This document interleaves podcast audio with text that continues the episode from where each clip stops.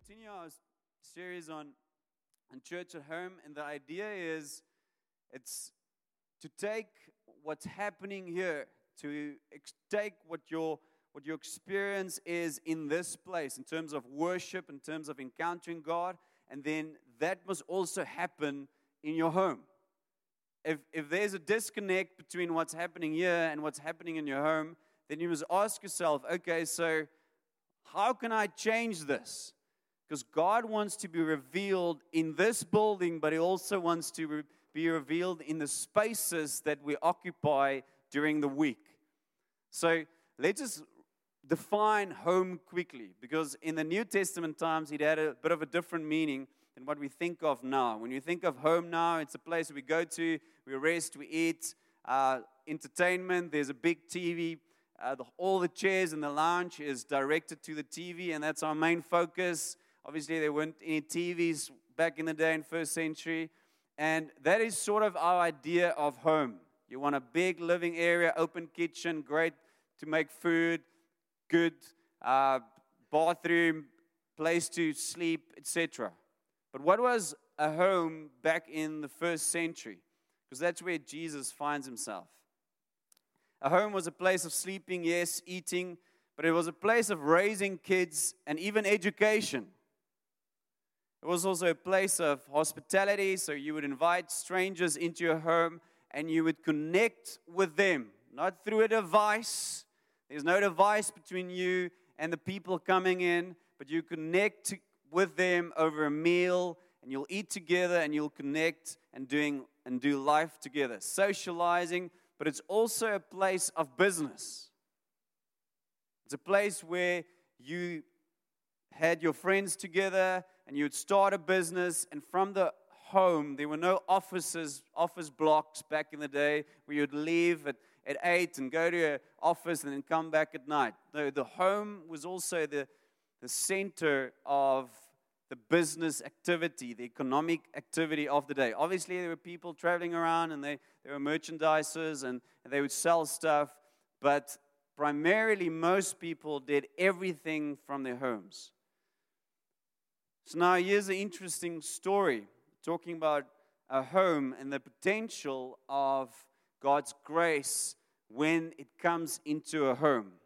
In, in Luke 19, it's the story of Zacchaeus. He's in a tree, small guy, and he waits for Jesus. And then Jesus sees him and he says, Listen here, come down. I want to go into your home. And then Zacchaeus, he responds and he says, I invite you, Jesus. I invite you into my home.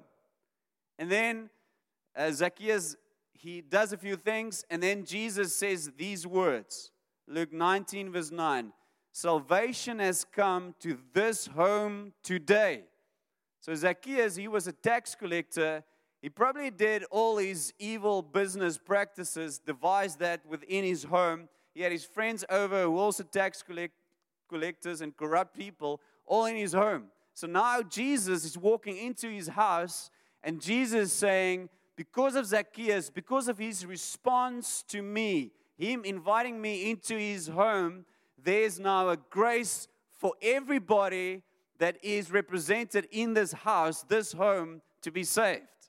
So that is the power of us living with Jesus and experiencing the fullness of his goodness and his kindness and his mercy and his grace is that we receive salvation, but also as we receive Jesus, as we invite Jesus into our own personal lives, he also comes and he makes a home in our sphere of influence. He joins us in our economic activity. It joins us where you're fathering your children. It joins us when you go to school. He joins us and he's like, hey, if you just invite me, I will bring the grace for the people in your sphere of influence to meet with me and to be changed and to be transformed. it's one of the craziest concepts ever. If you think of your influence, there's one guy, Zacchaeus, he meets with Jesus. Jesus says, Because of Zacchaeus, there's a grace for the rest of the people that he does business with, his family, to get saved. There's a supernatural grace. And this is what you represent. So, we want to talk about church at home. So, we want to talk about you stepping into your classroom and thinking, okay, wow, today salvation has come to this classroom. You want to step into your business, into your office block, and you're like, oh, wow, today salvation has come to this office block. Or, hey, today salvation has come to my family. I don't know if my husband believes. I don't know if my, if my children are in line with God's word. But today, because of me meeting with Jesus, encountering God, salvation has come to this house, to my sphere of influence. And if we can walk with that authority everywhere, we can change a city very quickly. If you walk in the coffee shop, you're going to announce, listen here, Salvation has come to this coffee shop today because of me. And it won't be arrogant, it would just be the truth. So that is where we need to get to. It's because it's not us wanting to look great. No, it's us with a heart that's broken for other people. You mean you know how many people you're rubbing shoulders with every day that is broken, that's hurting, that's far from Jesus, that are going to hell, and they are crying out in their spirits, Hey, can Peter just please realize that there's a grace on his life for me to get saved today? And you're like, No, I, I, I'm unworthy. I'm too sinful. I watched pornography three and a half years ago. I, I surely, surely, there's no grace on my life. Look at my family line.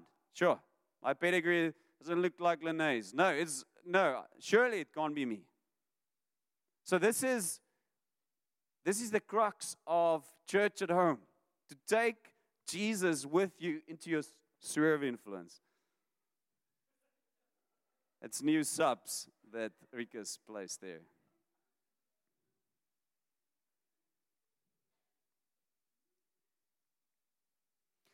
So let's go to Acts 2. So the context here is that the Holy Spirit's been poured out, 3,000 people got saved, and now the disciples need to get a structure, a s- systems to help people to be discipled. Okay, and this is what they do. Uh, so imagine you just a couple of couple of people getting together. You don't know if Jesus was really the truth or not. Some were doubting. The Holy Spirit comes. There's a power encounter. People suddenly start speaking different languages. People like, whoa, it's real.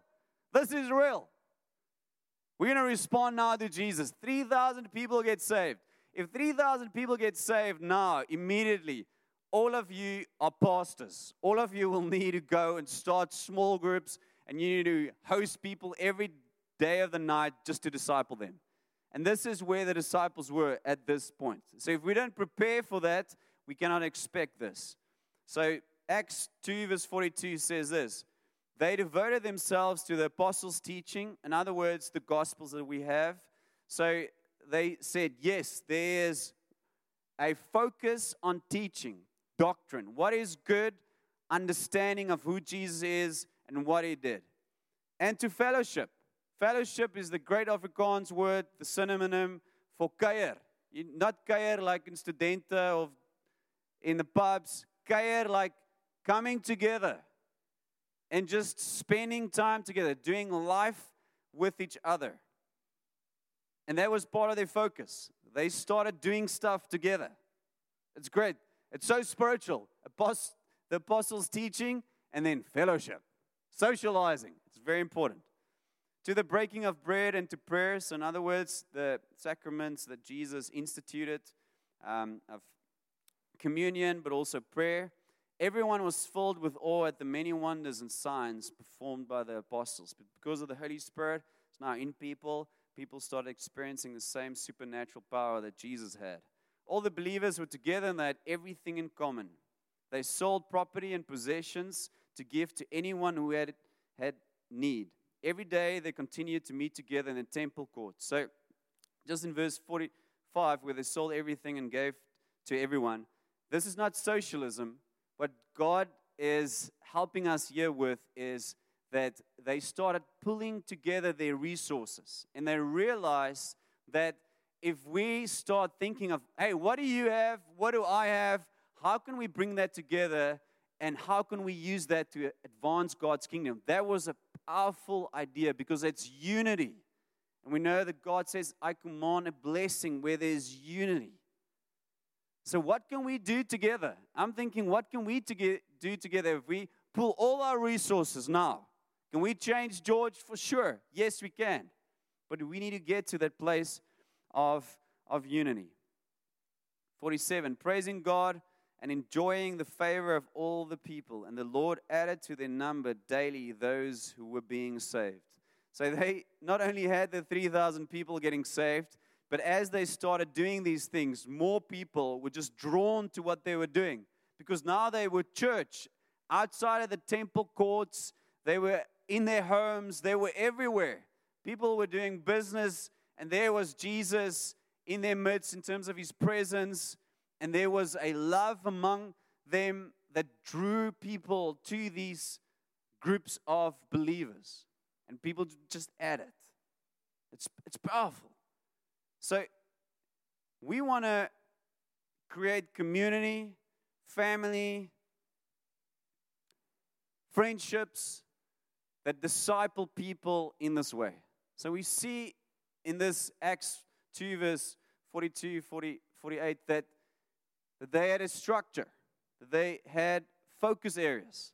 The one was they would meet in these temple courts. So those were the big gatherings. So they're meeting to to, together in big gatherings, but then they also they dispersed into homes. So they were everywhere. So we want to say, Lord, use us in this building. Bring us together in this building. Lord, use us in big outreaches. Or like if you know the Nikwa Youth, the Jeugweek this week, where over probably 400 kids would go and just worship Jesus. Use us in that way, but also use us in smaller communities. So, I want to help you tonight to, to get a plan, a strategy on how to build community that will disciple people. So, again, the focus is not on you. Some of you are sitting here and you're like, hey, I need community, I need more friends, I need more this, and then I'll have more meaning in life. No, God's calling you to create community. God's calling you to pioneer, to say, hey, in my house, this is what we're going to do. We're going to be the house where there's so much love, kids will just walk into our house and they will be slain by the power of the love in this house. Our friendship will be so full of God that people will literally be like, hey, can I be friends with you? So, how can we create communities, families, friendship circles that disciple people? So, what is your plan for discipleship in your friend circle?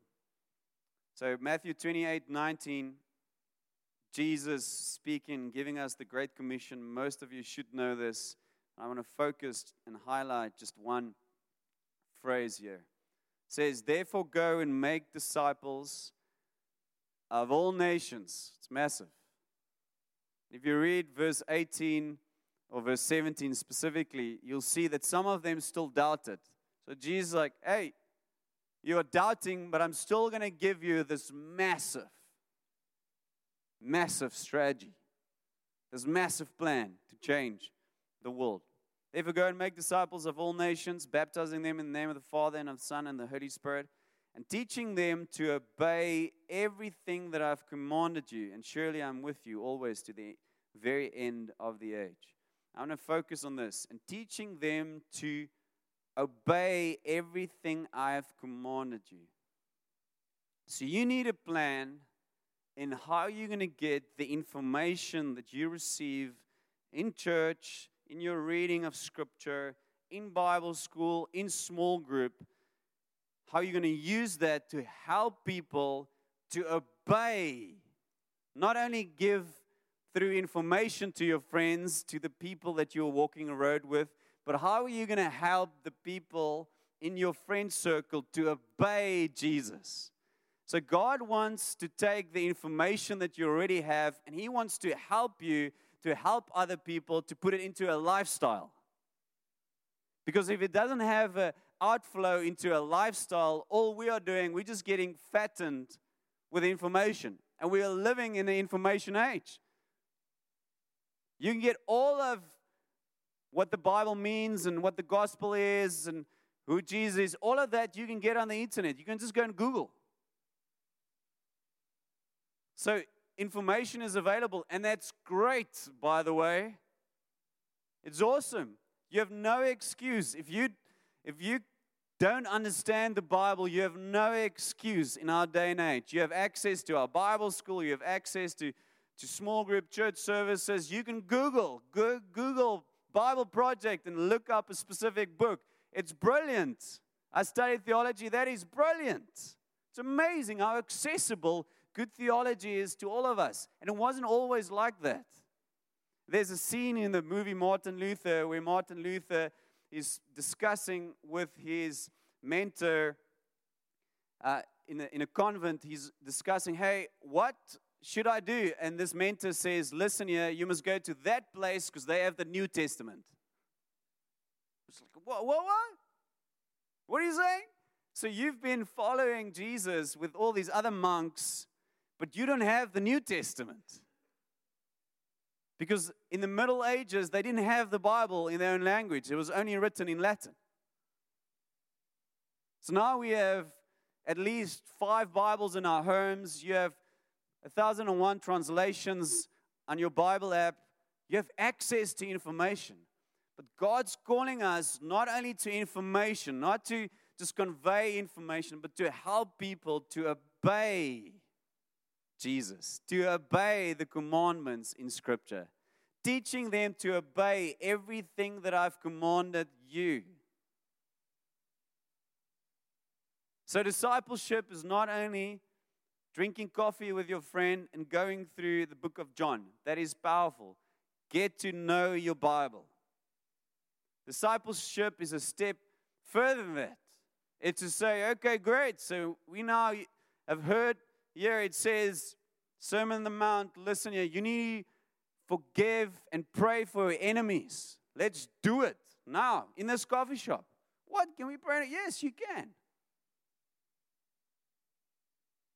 So, we want to disciple our friends. We want to create communities that will disciple people. And in order to do that, broken it down into three plans that you must have for your community. So if you're a dad, you need to have this for your family. If you are part of a friend circle, you need to have this as part of as a plan for your friend circle. If you're part of a business, you need to have this as a plan for your business. You need a plan for love, you need a plan for truth, and you need a plan for holiness. How will you facilitate a loving environment in your family? How will you bring in the truth in your family, in your business, in your friend circle? How will you keep the standard of holiness in your friend circle, in your family, in your business. So you have to have those plans. So there's a undergirding philosophy that we need to understand when it comes to discipleship, and we've already touched on this. So it's something that we we live out. It's not only here in our minds. It's not only intellectual knowledge. It said that we should practice what you preach. Who of you have heard that? Okay?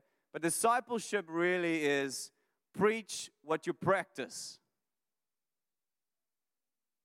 So Dallas Willard, he had, a, he had outreaches, many people got saved, and then he realized so, so few of them actually became followers of Jesus.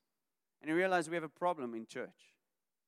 Is that we have so many people that say they're Christians, but so few followers of Jesus. So then he looked at the term disciple and he realized, well, it's, it's quite archaic and it's quite religious. So when we can put a, a term in the religious box or we can't really associate with it because we don't really use it in our day to day conversations, then often it, le- it loses its meaning. So we, we didn't say when Jake or when Malema was still with ANC, hey, Jacob Zuma discipled Malema. We didn't say that. We said Jacob Zuma mentored Malema. Okay, that's the language that we use. So he looked at the just the context, first century context, and how the, the rabbis operated, and he realized that it was life on life. It was like, hey, I'm modeling to you what forgiveness looks like, and then I'm teaching you why I did what I did. So I preach what I've practiced. I've already modeled this to you, and now I'm going to tell you why I'm doing what I'm doing. So, and he developed this idea that discipleship really is about being an apprentice of Jesus. And he said this it's unlike traditional education where you sit in the classroom and there's somebody in the front giving you information. Information is great, by the way, it's awesome. Apprenticeship emphasizes a close personal relationship between a learner and a mentor. This hands on approach aims to impart not only knowledge, but also wisdom, character, and practical skills. So, this is what we want to do. We want to model, we want to live with our people. There's a classic comment on, on modeling and the power of modeling and the power of preaching. It says this If I'm preaching measles, but I have chicken pox, everybody that I'm preaching to will have? Yes.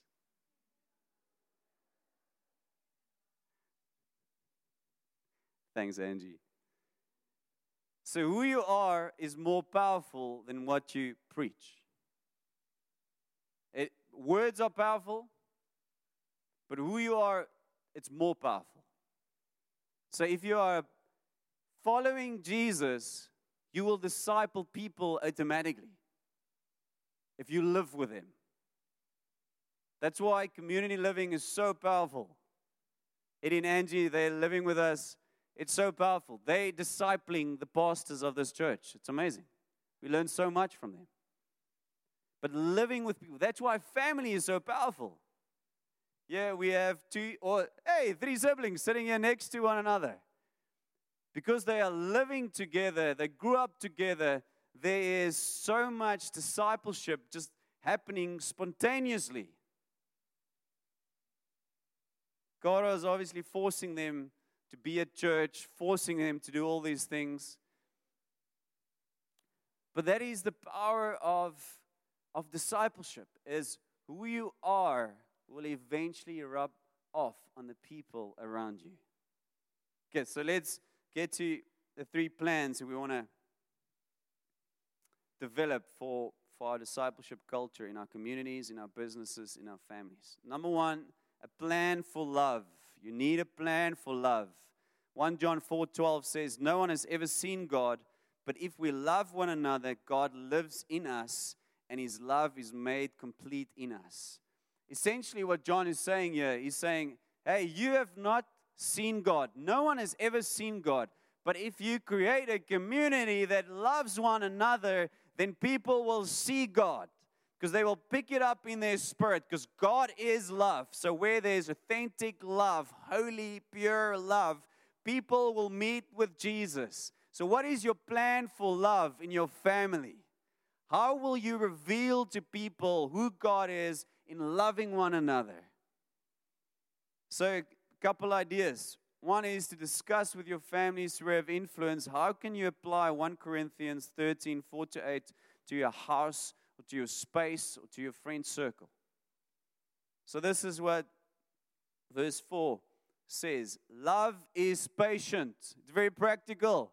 How can I be more patient in my home? Because if I'm patient, then I'm revealing love. And I'm, if I'm revealing love, then I'm revealing God. And then that will create an opportunity, a grace for people to meet with Jesus. And that's what you want, isn't it? It's, it's simple, it's very practical. Discipleship is very practical. If you don't make it practical, you're losing the power of discipleship. Second one, so it starts with love is patient, then love is kind. So, how can I get kindness into my community? So, what we do in, in our house is we celebrate kindness. So, we play cricket in the park outside our house, and then there'll be another kid joining, but he can't really hit the cricket ball or tennis ball. And then one of the kids will then go, Listen here, I know you've not been out for the third and fourth time. We're going to give you another chance because we see that you struggle and we know that we've also struggled. So we're going to give you another chance. That night, when we put little Amo to bed, we go to Amo and say, Amo, you know what? I'm so proud to be your dad. Not because you hit the biggest sixes today, but because you showed kindness to that little kid. He's going home and he's telling his mother, Mother, I'm the best cricket player that you've ever seen because of kindness. So we celebrate kindness. We say, oh, Amo, well done. You were kind. And therefore you revealed love. And therefore you revealed Jesus. And there is the opportunity that little David that played with you cricket today will meet with Jesus because of your kindness. That's how we celebrate kindness. That's how we create a community of love. We celebrate that. So, what are you celebrating? Unfortunately, most parents only celebrate the accolades. Hey, you're fourth in your class. Well done. You should have been third. You studied harder. And there is something to say for, hey, go harder. Study more. Hey, I've seen you a little lazy. You have much more potential. I think that's the kind of language you can still use, especially in our day and age where everybody's a winner. No, it's, it's great. Get your kids to work hard, but we focus on love because that's the essence of who God is. Another story that might be an idea for some of you is this guy who did an interview with billionaires, and then he got to this one billionaire's house, and he walked in there and he just found his kids to be so kind. They're just so kind. And he asked him, Hey, how did you get them to be so kind? He says he doesn't know if this is it, but there's something that he does every night that might be the reason for why they're so kind. He says, At night, I asked him two questions. One is, Tell me a story of how somebody was kind to you today. Second question is, Tell me a story of how you were kind to somebody else today. And he said, after the third time, when he asked his kids those questions, they know that dad's going to ask tonight, he's going to ask this question Was I kind to somebody and tell me the story? So, what are you doing with their little brains? You reprogram them to tell them, hey, they're going to be celebrated for showing kindness. And we all know showing love and kindness is actually very addictive. Because it's to get over yourself. You know, focus on yourself. It's one of the most freeing things to do. Go through the whole day and you're like, I'm just going to be kind to people. I'm just going to be kind to people. I'm just going to be kind to people. I'm going to be unselfish. I'm just going to love people. I'm just going to love people. If you do that for a week, see if you're horrible. If you feel like horrible, wow, I've wasted my whole week. No, you're going to feel energized because you are in line. You are syncing yourself with what the Holy Spirit wants to do. So have a plan for love. A great idea that I've also put down there is to listen well. Just be the friend that listens well. Speak less and listen well. Ask questions and then you just you listen. And ask more questions so you can listen even more. Number 2, you need a plan for truth. John 17, 17, Jesus' high priestly prayer. Jesus praying to his Father, he says, Sanctify them by the truth. And as if he knows that he, this is going to be recorded, he gives us the answer to what truth is. He says, Your word is truth. So 2 Timothy 3:16 was 17. Remember when I really had a massive encounter with who God is and God in me, and also just experienced the Holy Spirit for the first time. I went to the scripture and said, This is my second 3 verse 16 verse that I'm going to take for myself. One is John 3:16, another one is 2 Timothy 3:16. All scripture is God-breathed and is useful for teaching, rebuking, correcting and training in righteousness, so that the servant of God may be thoroughly equipped for every good work. So think of your friends and the things that they still need you to do. Think of your family and your children and the people that are your colleagues and the things that they still need to do. The word, the truth will equip them. So if you have the truth on the inside, if you've come to Bible school, you've studied your word in the morning, then you have something to give to them to equip them for the good works. And what's going to happen? We know that Jesus says he is the the what? The way, the truth, and the life. So if we reveal truth, we'll also draw people to Jesus. So, how do we do this? We read the Bible with them and in front of them. I'm speaking specifically to parents or families, but do, that, do this with your friends also. If you go away for a weekend, you take your Bible out and you read your Bible with them. And I've done this many times. Even people that are not religious, they will come to me and say, Hey, uh, just what are you reading? Great! Just make sure you're not in Leviticus. Just make sure you're in the Gospels. Can I share with you? Thank you for asking. Read with me. So, because we need to model that this is really important. In our house, we don't read uh, scripture on a device or on our phones because we want to tell our kids this is really important. Because if we're on a device or phones, they think we're just busy with emails or WhatsApp or social media. We want them to see that we value the word and the truth of, of the word. And then to use scripture to show why you do what you do.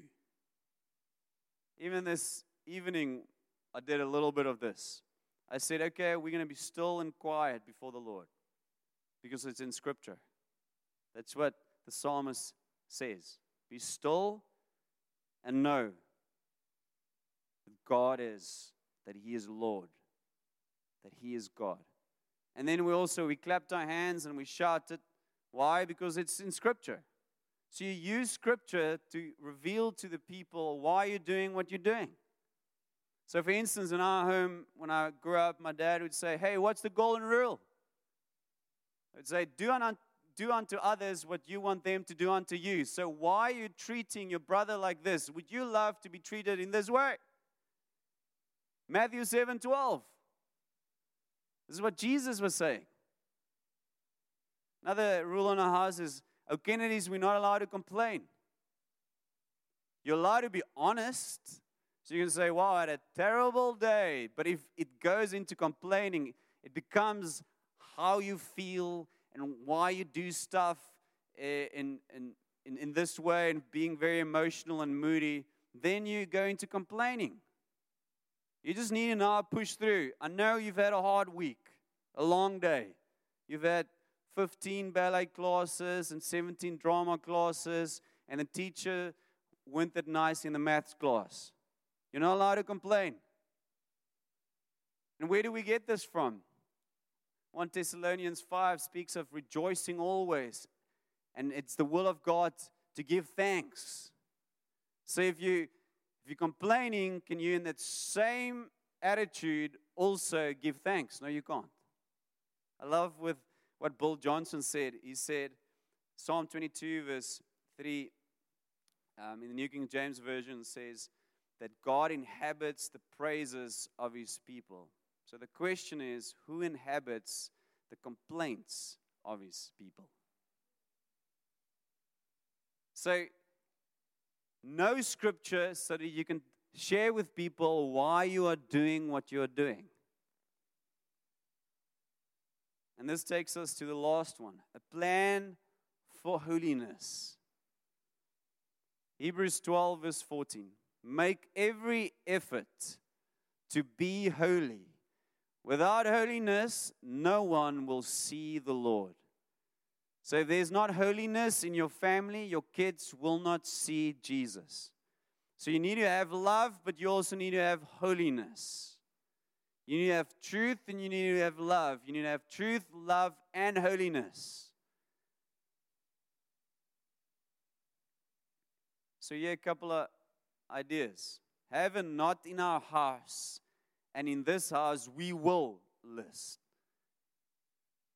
So, in other words, what are the non negotiables in your house, in your friend circle? So in our house, we will not watch any movies, any series with any sex scenes in it. We will not watch it. And if somehow there's something that we watch and it comes up, even if Cornell and I are on our own and it's not even revealing anything, we forward it. Because that's our standard. I struggle with pornography. I'm not going to get my kids to struggle with pornography. Because as I lead, my kids will follow non negotiable. And if you bring that into a house, you are in trouble. So what is what is your what's your standard? It's also the same with, with gossip. We don't gossip about other churches in this church. Dave Ramsey has a no gossip gossip rule in his organization, in his business. You'll get fired if you gossip in his organization. It's, it's, it's holiness.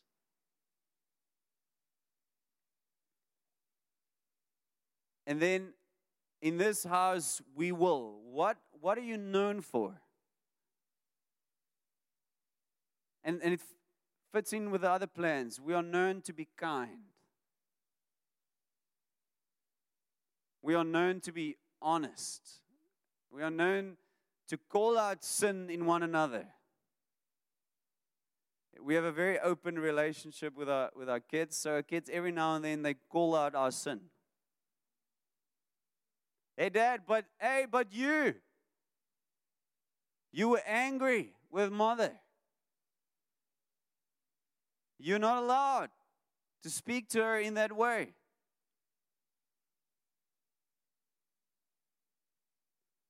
So then we also we cultivate an awareness of the Holy Spirit because holiness is not primarily an absence of sin, but it's the presence of a holy God. So we cultivate that. In the morning when they wake up, we wake them up with worship music. Hey, we just want to welcome you into the presence of God. We know you don't want to wake up now. We know you still want to sleep but we welcome you into the presence of God because we want our kids to be aware God's been there. While you were sleeping, He was there. While you're waking up, He's there. While we're sitting around the, the, the breakfast table, He is there. If you go to school, He is there. Make them aware of the presence of, of God. And then something that we, we value, and it's part of our, in this house, we will, is we value corporate gatherings church on a Sunday, for instance. If we don't feel like coming to church or they don't feel like coming to church, they had a late, late night on Saturday because they were friends, they will come to church. Because I benefited from that. And I had to sit in harde en gekerk. And my mom would pinch me if we don't sing along. But I was fortunate enough to know what my dad is preaching, although for me it was boring in the way that it was presented. It is powerful, and if I take that, then my life will have an impact. I will have purpose. So, what happened when I went to varsity and I didn't have my family around me? Where did I go to find truth? Where did I go to find love? I didn't go to the pubs, I went to church because my dad they instituted this culture in our home that we will go to where the people are worshiping Jesus. So, what are the things in your life that are non negotiable and that present the holiness of God? Because holiness comes from the word to be set apart, it means to be different. So, you'll be different. It's one of the most difficult things to teach little children. Hey, mommy, this is what happened to us the other day. Hey, mommy, this friend invited me to go and watch Mamma Mia 2 with her. No. Have you seen Mamma Mia? Do you know what the storyline of Mamma Mia is?